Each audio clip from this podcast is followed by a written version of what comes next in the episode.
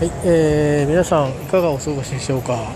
ちょっと声こもってるかもしれませんけど、えー、これマスクしてるせいです。えっ、ー、とだいぶ寒くなってきましてですね。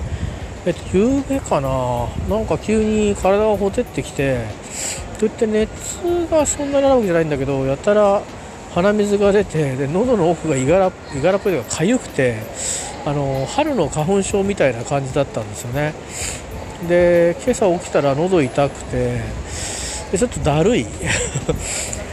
これは風邪かなと思ってですねお昼休みに医者に行きまして、まあ、ありがたいことにお昼休み意外とその時間の中で見てくれる医者さんが近くにあるんですよ。最近見つけたんですけど。でそこに行って、まあ、喉痛めてるよねって話になってで、まあ、熱も微熱ですかね。あって、まあ、これはやっぱり炎症から来てるよねっていう話で、まあ、喉からですねやっぱり。ということで、まあ、その最近それでもともとイギリスから帰った時にそれでかかっちゃったんでなんかそういうあの見立てバイアスがあるかもしれませんけど、えーとまあ、それでですね、まあ、今帰宅途上なんですよ。であのまあ、仕事中は 当たり前ですけどあのえーと、ツイッターとかですね、えーと、自宅からのメールもそんなに頻繁にチェックできないのであの機械をあの操作できる、まあ、のが一応許されてないんですね。あのなていうかそういう場所が決まってるんで触れるとか。なので、まあ、あの夕方まとめて見ることが多いんですね、まあ、休みの日なんかはなんかだらだら見てることありますけど。で見てたらあの、まあ、私のあの大ファンの1人であります高野宏さんが花粉の季節来ましたねってツイートしててえって思って私あの花粉春の花粉症でもあのスギ花粉がなんかハウスダストもあると自分では自覚してるのとあと気圧だと寒暖差ですね。それでなるっていうのも自覚があって検査すると花粉ってあの花粉っていうかあのアレルギーってあの項目が決まってるんですよねパックでね。で前にあの猫を飼おうかということになって家族であの全員で血液検査をしたことがあってその時にですねもう俺ありとあらゆる花粉が引っかかるんだろうと思ったらスギ花粉しか僕は反応がなくてということでじゃああと他の時期のアレルギーは何なんだっていう話をしたらでもあのそういう症状があるってことは検査で完璧には全部出ないから、まあ、とにかくそういった印象を持ってる以上あの、まあ、反応してるんでしょうということになってですね、まあ、一応納得はしていたんですが秋だとねなんか他のなんか稲ですか？なんかそういうのとか夏なのかなあれ？でも稲とかなんか他の花粉に反応するってことで一年中花粉症ってあるんだっていう日本でもね。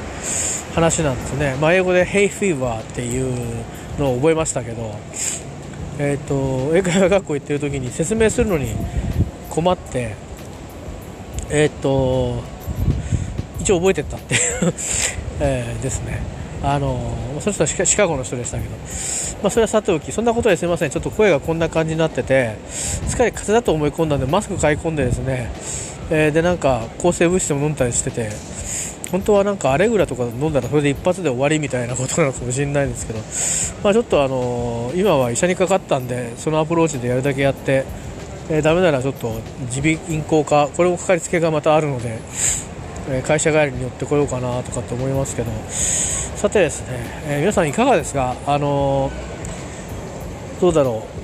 う。ラグビーのワールドカップで、えー、日本チームがあ昨日の今これ月曜日に撮ったんですけどえー、で昨日、まあ、ベスト8になって、えー、のね準決勝4試合目で南アフリカと対戦してですね、まあ、振り返ってみると残念ながらトライを取ることなくですね、えー、まあ、終わった試合でありましたが、えー、まあ、今日なんか僕ニュースをまだ見てないんですけど、えーとまあうん、とりあえずこのチームの解散を意味するような記者会見というか、セレモニーがあったようですね。ちょっと見てないんで、えー、詳しいことは分かりませんが、えー、どうでしょうね。あのすごく盛り上がった一方で、えーと、ラグビージャパンチームロスになったりしてないですか？大丈夫ですか？えっ、ー、となんかね、あのまあ、僕の中ではですね、えっ、ー、と多分そんなにあのロス感自分で持たないだろうなと思ってたんですけど夕べかな、やっぱりもう早々に、まあ、ロスロスっていうか、いずれ終わるんでね、試合は。勝って終わるが負けようが、いずれ終わるんで、しかもワールドカップもいずれ終わるんでなんてことない話なんですけどまあなんていうのかなすごくまあ僕もにわかっちゃにわかなんですけど2011年からぼんやりラグビーのことが気になりだして、まあ、僕が行ってた学校っていうのは、ま、僕はあの働きながら学校に行ってたんですけどでも実はですね、まあ、あの東関東の方では、まあ、ラグビーがあまあ割と有名な学校の一つのとこに行ったんですね。だけど仕事の関係とかもあったし僕自身がまああんまりスポーツよりも自分があの音楽関係の、えー、いろんな活動だとかをもっとずっとしていきたかったという思いがあったのでまあね仕事まあ、アルバイトを掛け持ちですけどそれと学校とそういったバンド活動で精一杯だったんでえーと、そういう俺の時って学校が休みになるんですよ、ね、なんとか戦とかいうやつねなると。でみんな応援しに行くんですね。あの野球もラグビーも。で1回見たことないですよ私。ラッキー休みみたいな。それだけで。で2011年にそのワールドカップを見て、えーとまあ、ルールが少し分かってきてからですかね。あの私のおじさんなんかはあの、まあ、自分の近くに住んでたわけじゃないですけど正月なんかになるとこれからねあの秩父宮に試合見に行くんだなんつって、えー、急いで出かけていく姿なんか見てたんで、まあ、存在は昔から知ってるし当然、えー、それからなんか一般的なあの、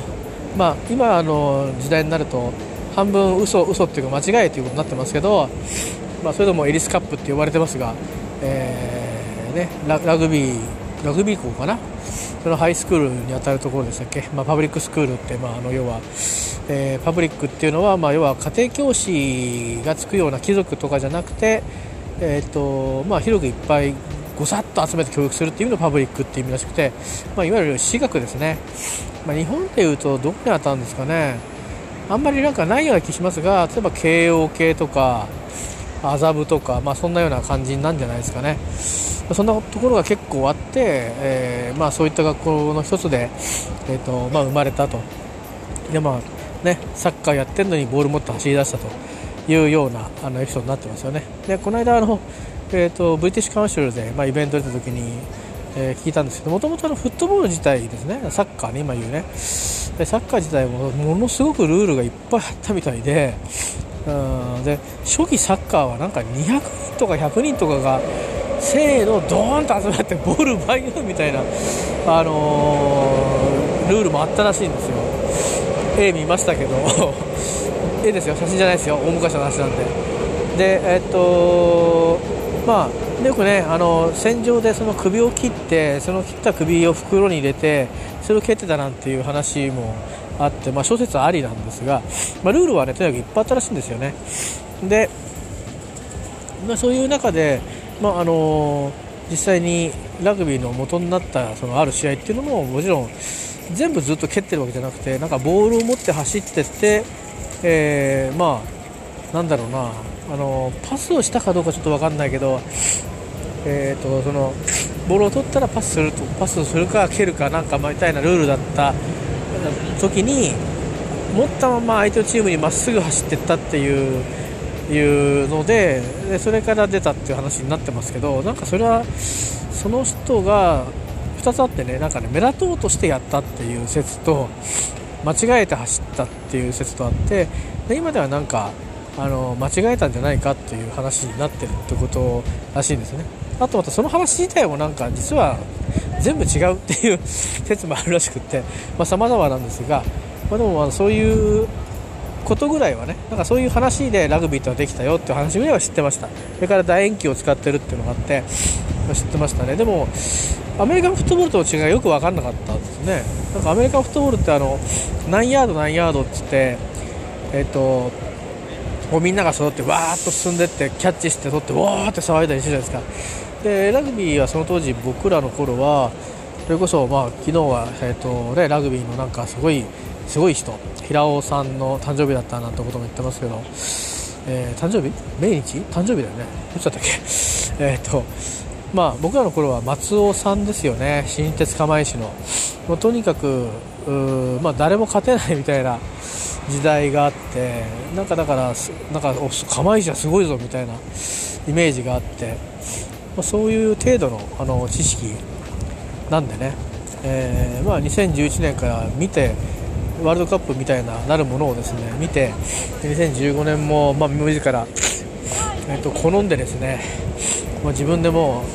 家族は多分何何見てるか分かんなかったと思うんですよ。まだ五郎丸だなんだとか騒がれる前なんで結局。で見出して1人で見ててで気が付いたら社会現象になっててああなんか見てたのこれなったんだみたいな感じになってやっと家族の理解を得たみたいな 感じでしたからね。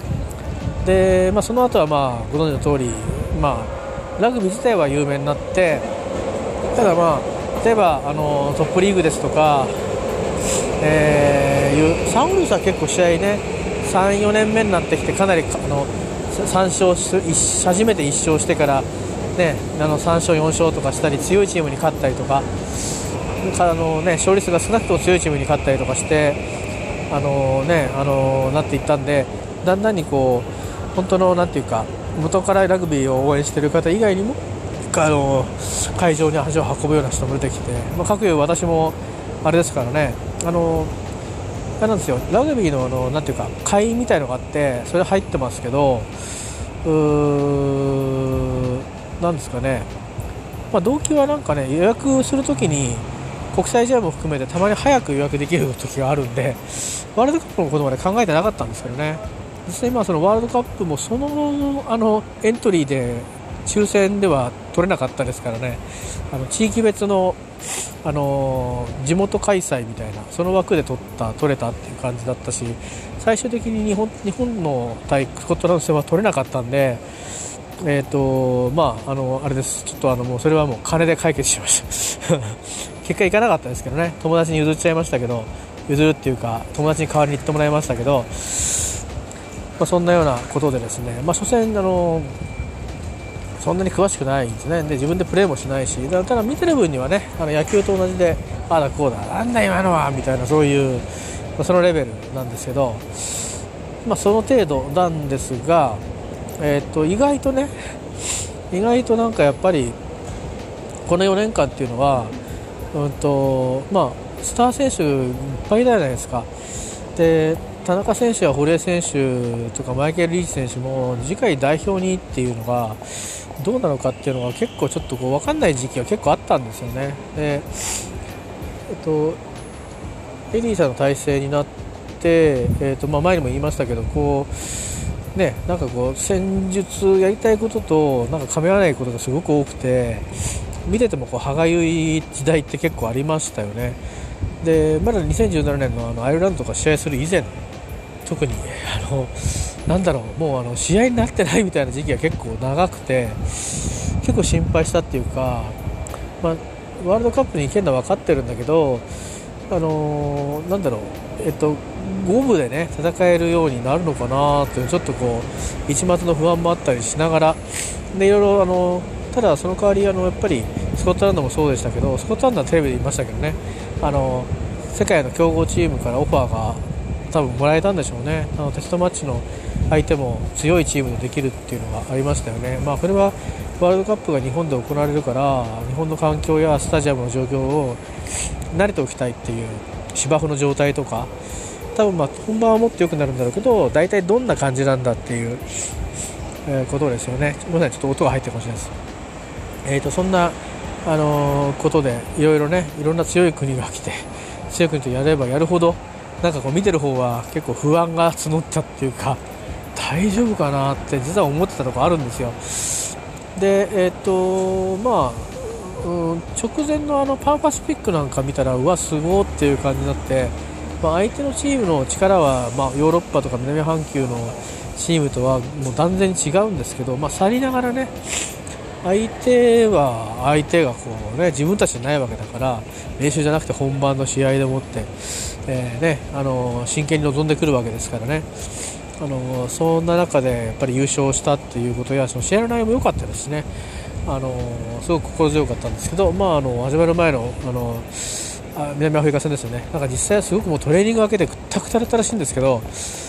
えー、そんな中でも、まあえーとまあ、あれからどういう反省を得たのかどうか分かりませんけど、まあ、あれ見てちょっと逆に、えーと、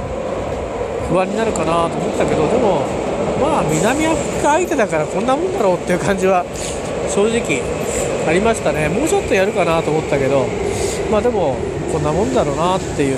逆に別にそこで無理して怪我とかする必要ないし、まあ、福島選手はちょっと接触はなかったけどちょっと怪我しちゃってましたけどね。今思えばでもあの怪我もあのタイミングで怪我して、えー、と初戦を出なくてでアイルランド戦から出たっていうことがなんか結果的によく働いたっていうかいろいろ相手のあのなんかこう計画というか、えーとなていうかな見込みみたいなものをこう崩して、まあ、意外性が、まあ、マイケル・リーチのあの速い投入もそうだし良、えー、かったんじゃないかなって思いますけどね、まあ、そういうことでこう4年間散発的ではあるしから、まあ、全部の試合に行ったわけでもないしトップリーグをずっと見てきたわけでもないけど、まあ、トップリーグはテレビで見ることも多かったしサンウルブスは試合にはあの会場には行けなかったんですけど勝てない時代も含めてですねあの有料チャンネルで見てた時代も結構ありました。あの結構そのサウルブス自体、なていうかな日本代表の選手が全部いるわけではないんですけど、あのなんていうのかな、えーとまあ、相手のチームはすごい強かったりするし、でまあ、相手のチーム側にね日本人の選手がいたりするケースも最初はあったんですよ。まあ、リーチマイケル選手は途中からサンウルブス、まあ、専念したっていう形になりましたけど、あの他の選手ではやっぱり海外の方のチームにいる選手もいたりして、えー、っていうことがありましたね。でその中でこの4年間の中で、えーと、一つ思い出なのはあれですねあの私、まあ、親があの前も話しましたけど 介護施設に入ってて埼玉の熊谷から先の方で、え施設に入ってるんですね。でその関係で、まあ、あの自分の体調とかの関係とか後ろの予定とかの関係で、まあ、あの施設でゆっくり行く場合もあるんですけど、えーと、熊谷経由して、えー、まあ、新幹線使って来たりすることがあるんですよ。で東京からさらにまたそれに乗る乗るとちょっとそういう意味だとなんていうか逆に時間かかっちゃうんでそのままあの横浜の方にそのまま新幹線乗り継いで行くってことがあるんですね。でそうするとあのたまになんですけどたまたまだったんですけど品川からですね赤い服を着た軍団がバーッと乗ってきてで、まあ、日本人スタッフのほかほとんどもあの海外のいわゆるあのあの白人系の人たちが乗ってて、えー、で多分今思えばうんとなんだろうなあのまあ、いわゆるフロントローの選手じゃなくて、まあ、割と締まって体でかくてみたいな感じだったんですよ。で、まあ、見て、まあ、瞬間あラグビーの選手だなってのは分かったんですけど僕あのラグビーのチームってお恥ずかしい話たくさん知らなくてそれこそあの、ね、パナソニックのワイルドナイツとかサンテのサンゴリアスとかヤマハとかは知ってるんですよ。それは、ね、松島選手とあの五郎丸選手復帰みたいな試合で あの注目が行ったりとかそれから、ね、ワイルドナイツには堀江さんがいたり田中さんがいたりとかするしであとはまあ熊谷もちょっとワイルドナイツと縁があるとこなんですよね。もともと山陽があったのかな、えー、今は多分大阪なんでしょうけどねパナソニックなんで、まあ、そんなようなこととかあって。でまあ僕まあ乗ってますよね。地下鉄の新幹線地下じゃねえやでそしたら1人なんか男性、まあ、僕の右側空いてたんですよ。で僕はあのもう1駅2駅乗ったら降りちゃうんでで品川からだと思うんですけど、まあ、こう1人ですねラグビー選手の割には割とシュッとした人がこう近寄ってきたんですね。でここなんだけどっていう感じで、まあ、別にあの日本語喋るわけでもなく英語喋るわけでもなくなんか何語か分かんないんだけど ここなんだけどっていう感じで、まあ、要はどうやって入れてくれるみたいなことで。で結構広いんでスペースが。僕も立てばよかったんですけど自分脇をこう通路側にボン出してどうぞみたいないい日本語で言ってねこれなんか飛んだよみたいな感じで通して。で実はなんか僕より彼のが細くて。で、まあ、ありがとうみたいな感じでサンキューみたいなこと言って。で、まあ、座ってでいきなりですねなんかスマホでゲーム始めたんですよ。ででなんかすごい顔ちっちゃくてで体はがっしりしてんだけど背もそんなにとってつもなくでかいわけでもなく、えー、いう感じだったんですよ。でユニフォームの名前を覚えていてでこの時間にここにいるってことは今日秩父宮で試合があったんだろうなと思ってあの駅降りてから調べたんですよ。そしたら NTT ドコモの、えっと、ハリケーンズだったかな。スーパーハリケーンズだったかな。そういうチームででそこに新しく加入した人たちが何人か3人ぐらいいたんですね。その紹介ページがたまたまサイトで目に入ってそれがあれですよ。あのえっとえっとなんだっけ。あのこの間今日昨日も途中から出ましたけど、フンデルバルト選手でしたっけ。えー、えー、とブインピーさん？ブインピー・フンデルバート名前違ったらごめんなさいね。でその彼で 雰囲気で物言ってますけどその彼だったんですよ。で、まあ、品川から新横浜までしばらく隣に座ってていやラグビー選手にしたら小さいよなってわけで喋りいかないから降りてから調べてで奥の方にもっとでかい人がいたんですよ。でその人の写真先に見つけてあやっぱりこのチームなんだって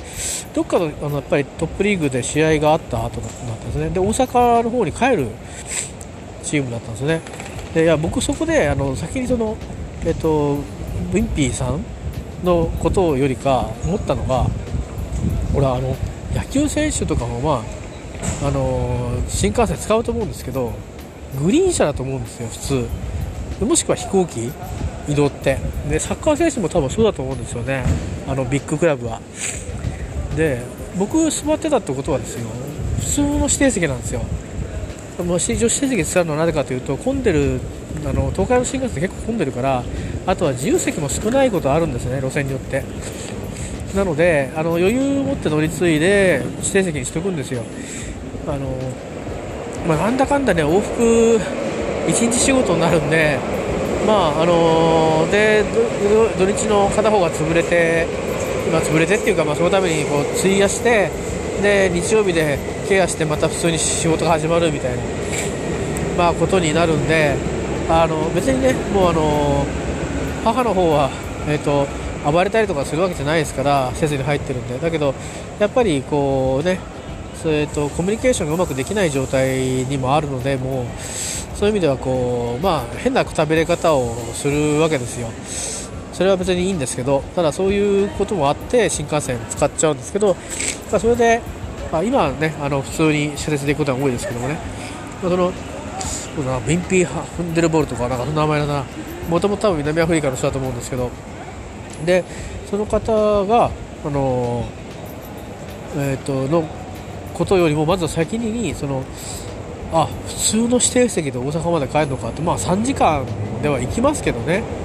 望みだったと思うんで。でもちょっと思ったんですよ。他のスポーツと比べてあのスポーツの内容自体ハードじゃないですか。練習も本場の試合も。で、まあ、確かにサッカーねハードですよね。なのにでしかもその指定席も別に塊で取ってるわけじゃないんですよ。僕みたいなものの隣にあったりして空き席でバンバンバンバン取って取りましたっていう感じでだからたまたま僕の車両には何人か乗ってきて他の車両も乗ってると思うんですよね。でいやみんなそうなのかなと思った時に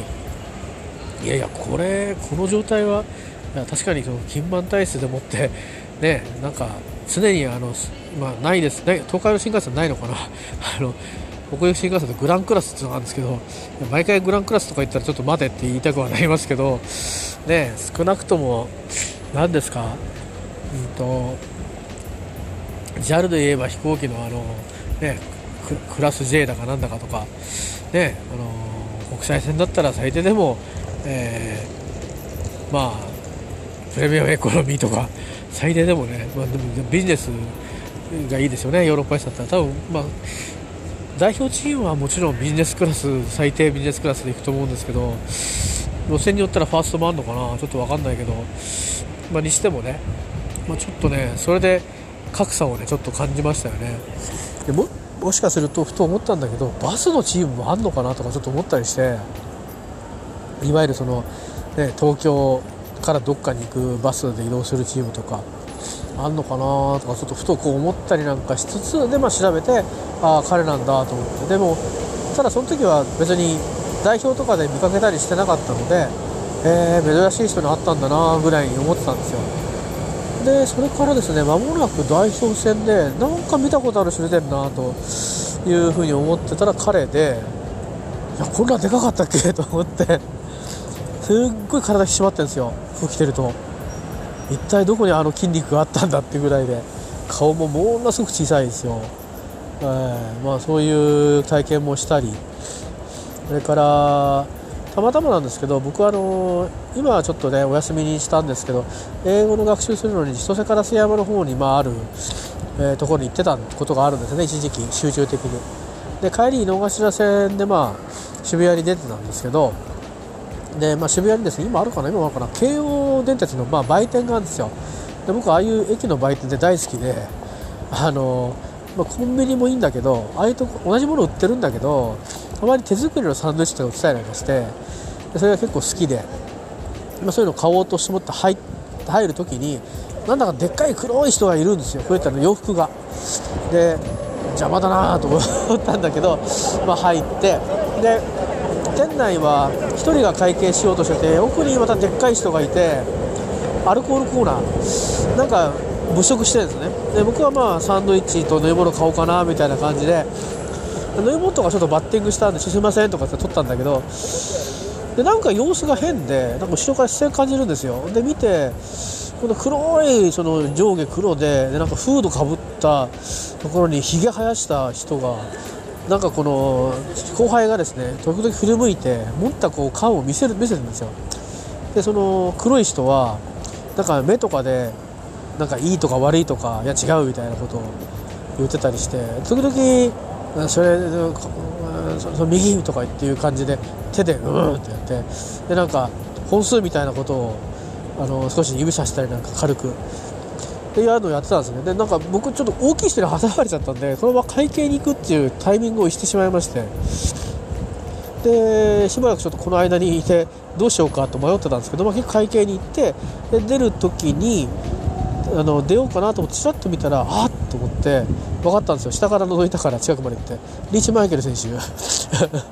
なんかねどういう関係ですか弟子なんですかね。弟子なのかそのあの東芝のチームのチームメートなのか分かんないんですけど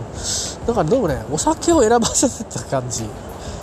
リーチも一緒に入って選べばいいのに そのリーチはいいしかも入り口の外じゃないんですよ。入り口のなんかこの際のところにいて指図してるっていう。皆さんねあのリーチマイケル選手があの善人だというふうに思ってるかもしれないけどね。人並みに人間ですからあのあんまり美化しないように、えー、ということをちょっとあのご報告しておきたいと思いますけどなかなか人間っぽかったんですけどでなんかちょっと酒選ばしてるだけなのにえらい緊迫した感じがあって本当だったらね西村明さんですか握手してくださいぐらい言いたかったんですよ。だけどなんかねちょっと先になってたんで試合に負けたのかなその日もしかしたら。ちょっとそれはさすがに調べなかったんですけどまあ、やっぱそれも日曜日か土曜日だと思うんで秩宮秩父宮で多分試合があって府中に帰る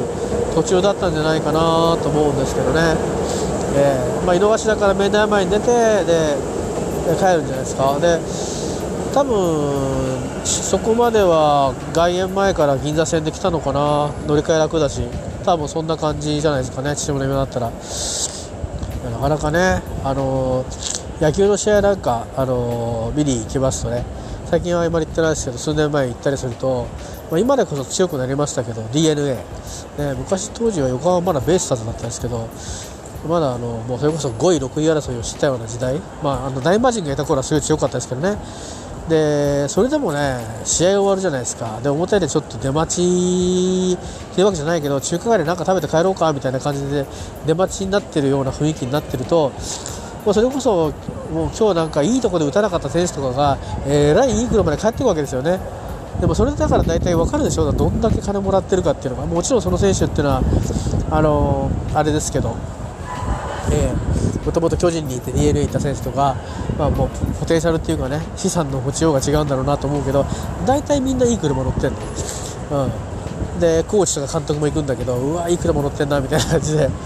でそれなどをいろいろね、えー、考えるとラグビー選手はあのー、試合が終わって地下鉄と、私鉄を乗り継いで帰るとか。であの大阪まで帰るのに一般の指定席をまとめて場所エリア取るわけでもなくバラバラに無宿でとりあえず乗っかるみたいな感じの世界が、まあ、実業団だからっちゃそれまでなんだけどね、なんかちょっとこう差があるなと思ったりしながらで代表戦もあってっていう中でねあのこのワールドカップを迎えたんで、まあ、僕としてはですねそういう風なあの選手たちだしでその31人っていうまず招集されてそこに、ね、の入ってくるだけでもそういったその背景があって入ってきてそこから23人ですかああというか31人の前にもっといたのかで31人絞られるのか、ね、でであと23人にベンチ入りメンバーということになっていくんですけど、まあ、選ばれないにしてもねそういうバックグラウンドがあってそれはあんまり変わってないっていうことですよね。あの五郎丸選手で話題になった2015年と実はあんまり変わってないというところをよく考えるべきなんじゃないかなと思いますよね。ワールドカップを日本でやったっていう中でいや実は日本のラグビーのあのなていうか経済レベルっていうのはもう他のそのラグビーの先進国から比べたらどうとかっていう話をねぜひやってほしいですね。うん、あのなんですかね野球にしたってなんで余計も払うんだみたいな話あるあるじゃないですか。そうするとあのまあ、要は、ね、普通だったら60歳まで働けるところが、まあ、40ぐらいでも定年になっちゃうわけだからたくさんあげた方がいいだろうって言うけどでも別に、ね、2軍でなかなか1軍に上がれなくてこっそり、ね、ドラフト1位なのに4年で業界を去っていく選手だっているわけだしなんていうかやっぱりなんかねレベル感ってあると思うんですよね。えー、やっぱ底上げはした方が僕昨日他の話の時に言いましたけどやっぱり底上げはねした方がいいんじゃないかなと,、えー、と思いますね。えーとまあ、ラグビーの話で何の話か分かりませんですけど、まあ、そういうふうにも見てきたのもあるんでそういう意味でねあのジャパンロスっていうんじゃなくてあのそういうことをちょっと思い思い思ってました、えー、確かに寂しい感じで終わっちゃったっていう感じはあるんですけど、まあ、試合はまだ4試合ありますからね。一体どこが優勝するのかちょっと逆に言ったら混沌としてきてるんで順当にニュージーランドになっちゃうのか、えー、それとも北半球のチームが勝つのかっていうところがちょっと分かんなくなってきてる分はありますけどね。だからまあ、ちなみに2002年ワールドカップ日韓共催のねサッカーのワールドカップは、えー、ブラジルがあ横浜総合競技場で勝ったわけですよ、えー、ですからまああのー、まあ、本命中の本命が実は勝った、でその後勝ってないですからねブラジルはね、えー、そういう意味ではまああの久しぶりに多分勝ったんじゃないかな。だからあの新しいねあの歴史をまたえっとその前ほらフランス大会でフランスが勝ってるわけですから。でこの間その久しぶりにまたフランスがあのロシア大会で勝ってと、まあ、ヨーロッパの大会でねで大騒ぎしたっていう話ですからね、えー、ぜひぜひあの、まあまあなんか待遇待遇改善って言うとおこがましいんだけど。少しもう少しねいろんないろんなことはあのとにかくハードじゃないですか。あのサム・ルーさんなんかもう少し待遇いいんでしょうけどね。飛行機使って移動しなきゃいけないこともあるだろうから、うん、だけど、まあ、国内のリーグもねそういう風になれるように、えーと、もっともっと、ね、J リーグができたんですからね。今はチャンスだと思うんですよね、あのー、それこそ J リーグも発足当時の J1 のチームでどれだけ入れ替え全くなく残ってるかっていうと結構限られたりしていてそれこそ、まあ、最初ねあの読売ヴェルディなんていうのは、まあ、川崎ヴェルディって最初言ったんですけどもうなんかもう泣く子も黙る川崎ヴェルディだったんですけどまあね J2 に行ってみたりとかいろいろこうあってっていう風にしてねあの英語英語清水っていうのか映画清水っていうのか、えー、そういうのがありますけどまあそういう競争原理はそれはそれとしてあっていいと思うしあのなんかねチームのカラーでもってその年俸がいいからあっち行くとかじゃなくて地元のチームだからここに行くとかそれから今だってあの本当に、えー、アンダーいくつとかっていうところでねだからもっと小学生とかそういう代からアカデミーみたいなのやって育成してるっていう、まあ、そのがそういう意味で広がってるんであのラグビーはあの多分一部の盛んな地域や高校などで今でもあるからあの花園とかねそういう大会が今でもあるわけですけどまあ、そういう裾野もね、まあ、これでまた広がっていくんでしょうからでたどたどり着いたそのプロの世界プロっていうかそのトップの世界がまあまあご飯食べれないってなるとねそれはやっぱりちょっと夢壊しちゃうっていうか逆に不健全 ですよね。だから NBA とかみたいにそこまでいったらもう本当に名富と名声が一気に手に入るぐらいななんか、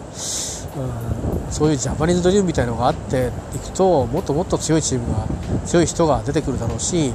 海外に行って帰ってくる時にも帰ってくるなりにふさわしい器があるみたいな、ね、戻ってきたらどこも行きようねえな俺って言うんじゃなくてあそこのチームだったら行ってもいいなっていうふうに切磋琢磨していくみたいな。ことがあるといいなと、えー、思うのであります。なので、まあ、あの一緒にジャパンロス仕掛けたんですけど思うとまあ次のフランス大会に向けてのチームがちゃんとできるのかなという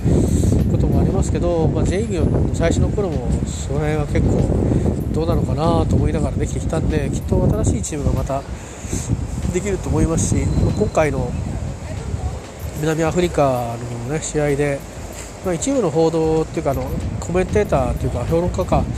言っても多分多分僕たちの頃に有名だったラグビー選手だと思うんだけど学生時代に。あのまあ、実はちょっとオフサイドっぽい攻撃が結構多かったけど審判取らなかったよねっていう話があって、まあ、プロの目線としてねそういうことを書かれてるジャーナリストのプロなのかラグビーのプロなのかちょっと分かんないですけど意見もあったんですけど、まあ、結果全てなんでね結局、それでもこの反則には見えないのであれば反則じゃないっていうのがやっぱりそこはまあ人間が裁くスポーツだと思うんで。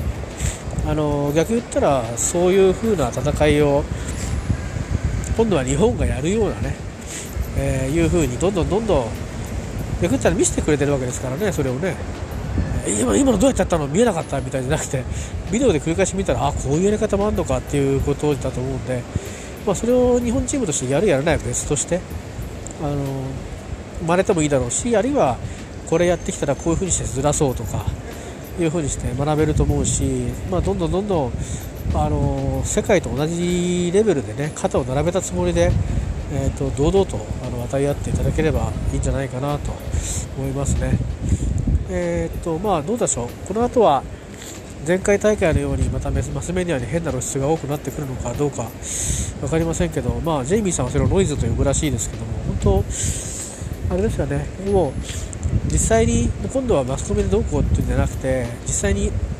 まあ、私はちょっとなかなか行けなくなっちゃって申し訳ないんですけど、えー、試合会場に、まあ、あのどうも聞くところによるとニュージーランドのあのキャプテン含めてですね南アフリカも含めてかな。もともとそうやって交流はあるんですけど、えーね、日本のあのトップリーグにチームに参加して、試合がまだまだ見れるということで、まあ、これまた贅沢なことがあるんででしかもですねあのちょっと宣伝しておくと, えー、っと席いいとこで見ようとするとやっぱりちゃんと買わないとだめなんですけど、あの日本のそのフットボールのリーグのですね会員になるとラグビーメンバーズっていうのですね入るとですね何枚かね、あの無料チケットもらえるんですよ。でまあどっちかっていうとバックスタンド側のあのどこどことかっていう風にしてちょっとなんだろうなメインスタンドじゃないっていうところで選手のあのとか監督のねなんか、まあ、選手たちの生き生きをそんなにたくさん見れないけどその入るのに無料券とかもらえるんですよね。僕はあんまり有効に使えてないんですけど、えーと、でもそんな特典もあるんでであのラグビーの試合見に行くとあの、えーと、今回のワールドカップでも一応混んでたからなかなか行けなかったかもしれないですけどブースがあってこうスタンプをしてくれるんですよね。でそれでなんかなんか何点貯まるととかって得点もあったりとかもしますしもちろんその、えーと海外との試合の予約の優先順位が高かったりとか先に案内が来たりとかもするのでで年会費3000円もそうだったと思うんで本当にあのトップリーグしっかり見に行こうかなって人は入るといいと思いますよ。情報が早く来ますしで毎月あの機関誌が送られて毎月かな？1ヶ月に1回かな？あとメルマガとメルマガはあの入んない人も申し込めだと思うけどそんなこともあるんでいろいろちょっと調べてみてください。あのラグビーファミリーに、なるのには、まあ、にわかからラグビーファミリーになるっていうのは多分みんな大歓迎すると思うんで、えみんなにわかなんですよね。だって野球だって別に生まれた瞬間からみんなだってあれでしょ？ジャイアンツ好きタイガース好きとかライオンズ好きってわけじゃないですよね。そのうちなんとなくある人はラグビーある人はサッカーある人は水泳ある人は私はもう書道とかっていう風にして分かれていく中ででそなんとなくちょっと詳しくなってくるという、まあ、人によっては一目置かれる人になるというそういうことなんでにわか OK ですよ全然。にわか万歳と言っておきたいと思いますけど。ね、音楽はそうですよ、にわかのミュージシャンがいなかったら、こんなに素敵な音楽が世の中に溢れてないんで、えー、にわかなくして、あのー、素晴らしい、えー、発見、出会いはないと僕は信じてるので、えー、にわかですけどってつい僕も言いがちですけどね、まあ、それはまあ一つのちょっと言い訳として僕の場合はエクスキューズですけど、まあ、堂々とねにわかで、えー、にわかってことも多分調べるとねちょっといろんな意味があると思うんでそんなものを調べたりするとまた、ね、ちょっと意味が違う意味で捉えられると思うんで、やっぱりね新しく入ってくる、ファンもいてどんどんどんどん盛り上がるんで野球の試合もそうですよね。バレーボールもそうでしたよね、えサッカーもそうでしたよね。だからぜひぜひえー、今度は単にあの誰かだけを盛り上げるんじゃなくて、ね、稲垣選手、まあ、今回ものすごく脚光浴びたじゃないですか、えー、だから、まあね、だって別に華やかさ申し訳ないけど華やかさのみじんもないですよね。リップサービスしないし普段笑うらしいですけど笑わないっていう、まあ、そういうなんていうか男っぽい、ね、あのキャラクターの人もいたりして非常にあのそれぞれまず稲垣選手はもう1回ワールドカップ、ね、出られるんじゃないですか。だし、あと、流選手はあと2回ぐらいいけそうじゃないですか、スクラムハーフとしては。ね、スクラムハーフもっと競争激しくなってほしいなと思いますし、まあ、そういうことでですね、えーと、私はあのジャパンロスはしてませんが、えーと、ラグビーのね、なんか、このもう選手の待遇が改善されることと、えーと皆さんがあの僕はちょっとなかなか行けなくなっちゃったんですけど、えーと、トップリーグあるいは最後のあのサマルムスはね来年今年のシーズン今度2020年からのシーズンが最後だそうです。だから、えーと、その戦いもあのなかなかえー、日本代表みたいにねそう気持ちよく勝ったりすることができるかどうかちょっと今度のシーズン次第ですけどなかなかね勝てないんですよ、強くて。たまに勝ったりすると大騒ぎになるんですけどだけど、あのやっぱり出てる試合のレベルはあのレベルが双方双方ともに高いし特に相手チームも高いので、あのラグビーっていうのはこういうもんだっていうのをあの国別対抗じゃなくてね、えーと、多くの選手がそのクラブチームでやってるわけですよ。それは南半球だとスーパーラグビーってなるんですけどヨーロッパはヨーロッパでフランスリーグとかあったり、まあ、あのワウワウとかでよくねあのトゥーロンとか、えーあると思うんですけどそういうふうにチームがあります。オーストラリアもありますし、まあ、オーストラリアだったらオーストラリアとか南半球のチームはスーパーリーグに参加しているチームが多いので、えー、見ることができますので。ぜひぜひ、あのー、いろんな、ね、ちょっと情報をチェックして、えー、また2023年フランス大会に向けての、え、まあ、出場権を獲得してますから強化っていう話になると思うんですけど2023年にですね出場権を取れないみたいなことにならないようにするためにはやっぱり、えーと、見る人がある程度やっぱ厳しい目を持ちつつ、えー、そしてサポートをしてっていうのが欠かせないと思うのでそれからまああの多分指導者の方たちはあの子どもたちを指導して、えー、これからもっと、ね、12年後とか、ねえー、3回、4回後のワールドカップに向けた人材育成をきっとしていくというふうないい年間がねできていくと高校野球野球選手みたいな感じで、えー、まあ、アマチュアとプロの垣根とかいろいろあるとか言われますけど、えー、そうは言ったって連続してね、えーとまあ、いい選手を育つ、まあ、ゆりかごになっていくということがあるんで、まあ、ラグビーは危険なスポーツな部分もありますけど、まあ、でもあのちゃんと今はルールすごく細かい、えー、危険なルールも取りますしね、えー、危険なあのプレーはあのかなり厳しく警告を取りますから、ねあのそういう意味でね、あのまあまあ、やりたい人がいる限りは応援したいなと思います。何の話したんだかな？よくわかんないけど、まあ、ちょっとあのだだしゃべりになりましたけど以上です、えーまあ、よかったら本当にあのワールドカップの試合なかなか行くの大変ですけどトップリーグの試合もあの人気のある試合は非常にやっぱりいい席は早く埋まっちゃいます。あのサントリー対どこどことか、ね、ワールドナイツとかそれもしかも東京でとかになると早く埋まりますけどあの、まあ、秩父宮は結構あのグラウンドとフィジレベルとすごく近くてですねあの今回日本がキャンプっていうか調整したところってほとんど下宮だと思うんですけど東京だと,、えー、っとすごくあの近いんですよ。昔のね、えー、どこだろうな。あの昔の国立競技場サッカーなんか見に行くとすごい近いんですよね。だコーナーキックとかも目の前でやってるみたいな。そういう感じがね千代宮もねあるんですよね。だからすごく見てて迫力あるからあの横浜スタジアムとかになるとでなかなか音が聞こえないっていうか、まあ、広いからね立派だし千宮とかだと本当にスクラム組んだ時のバスンって音がね あの聞こえてくるんですよ、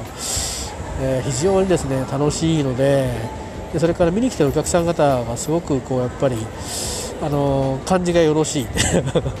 だしいろいろ教えてくれるっていうか別に喋ったりしないけど前で奥さんとかと一緒に来てると奥さんに試合をね優しく解説してきたりなんかしてで僕も一緒に聞いたりなんかしてああそうだったんだみたいな感じでまあそんなようなことがあったりしてですねなかなかね、あのいいもんですよ、あのラグビーね、トップリーグも、えー、ぜひぜひ、あの足を運んでみてはいかがでしょうか。以上でございます。